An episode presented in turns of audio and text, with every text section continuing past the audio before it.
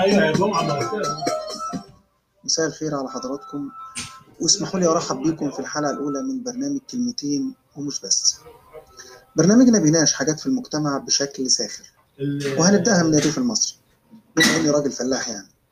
بس خليني أقول لكم في البداية ما ننساش التباعد قدر الإمكان علشان عدم التعرض للإصابة بكورونا كفاية نتصل ببعض ونطمن على بعض من بعيد لبعيد. وبلاش بقى السلام بالإيد والبوس والأحضان. صلة الأرحام ممكن تتم بطرق كتيرة قوي وربنا يحفظنا جميعا من كل شر. النهارده هنتكلم عن الحمار. زمان كان الفلاح يصحى الصبح يركب حمارته ويروح على الغيط ويفضل يشتغل في الغيط والحمار جنبه يا إما ربطه في شجرة وحاطط له برسيم أو سايبه في الغيط ياكل براحته. وفي الظهر يا إما عمنا الفلاح ده بيتغدى في الغيط أو بيركب حمارته ويروح يتغدى في البيت ويقيل شوية. يعني يريح شوية. وبعدين يرجع الغيط تاني وبعدين بقى هكذا كل يوم آخر النهار ياخدوا الحمار بتاعه ويروح على البيت. وطبعا الحمار صابر وراضي ومش بيعترض نهائي. يركب الفلاح لوحده راضي يركب وراه عياله برضه راضي محمله ببرسيم أو ذرة ويركب فوق الحمولة برضه الحمار راضي.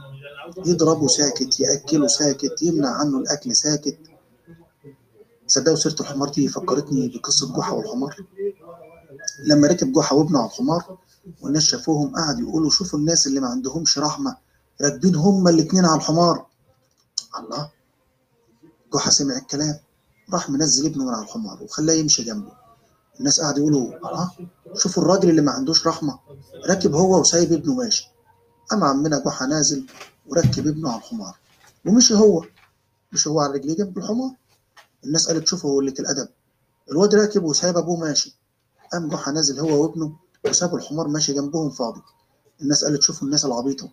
ماشيين على رجليهم والحمار ماشي معاهم فاضي من غير ما حد منهم يركب. عم جحا كان ناقصه بس إنه يشيل الحمار على كتفه. يعني الحمار ده متبهدل معانا من أيام جحا لحد النهاردة. ويا ريت على كده وبس. ويا ريت اتشكر الحمار على كل ده. بالعكس. بالعكس. ده في أقرب فرصة باعوا الفلاح واستغنى عنه. يعني من حوالي ستة أو سبع سنين كده غزت مصر الموتوسيكلات الصيني وكان سعر الموتوسيكل 1500 جنيه وكمان بالقسط. يقوم عمنا الفلاح باع الحمار وجايب موتوسيكل. يمشي عليه الغيط بقى ويقضي بيه مصالحه ولسان حال الحمار يقول آخرة خدمة الغز علقة. بعد ما اتبهدل معاك كل السنين دي في الآخر تبيعني في دقيقة وبقى كل فلاح يبيع حمارته ويجيب موتوسيكل. يروح ينصح الفلاح اللي لسه محتفظ بحماره ويقول له يا جدع أنت هو لسه عندك؟ يا جدع بيعه وهات لك موتوسيكل أسهل وأسرع. وأصبح الحمار ملوش قيمة عند الفلاح. بس في الحقيقة في الوقت اللي استغنى فيه الفلاح عن الحمار استقبله الجزار بالاحضان واهتم بيه أكتر اهتمام لدرجة إنه بقى بيقطعه بالكيلو. وسعر الحمار بقى سعر كيلو الحمار بقى أعلى من سعر العجول. يا ريتنا ما استوردنا الموتوسيكلات الصيني. فرقتنا عن حميرنا وبدل ما نركبها بقينا بناكلها.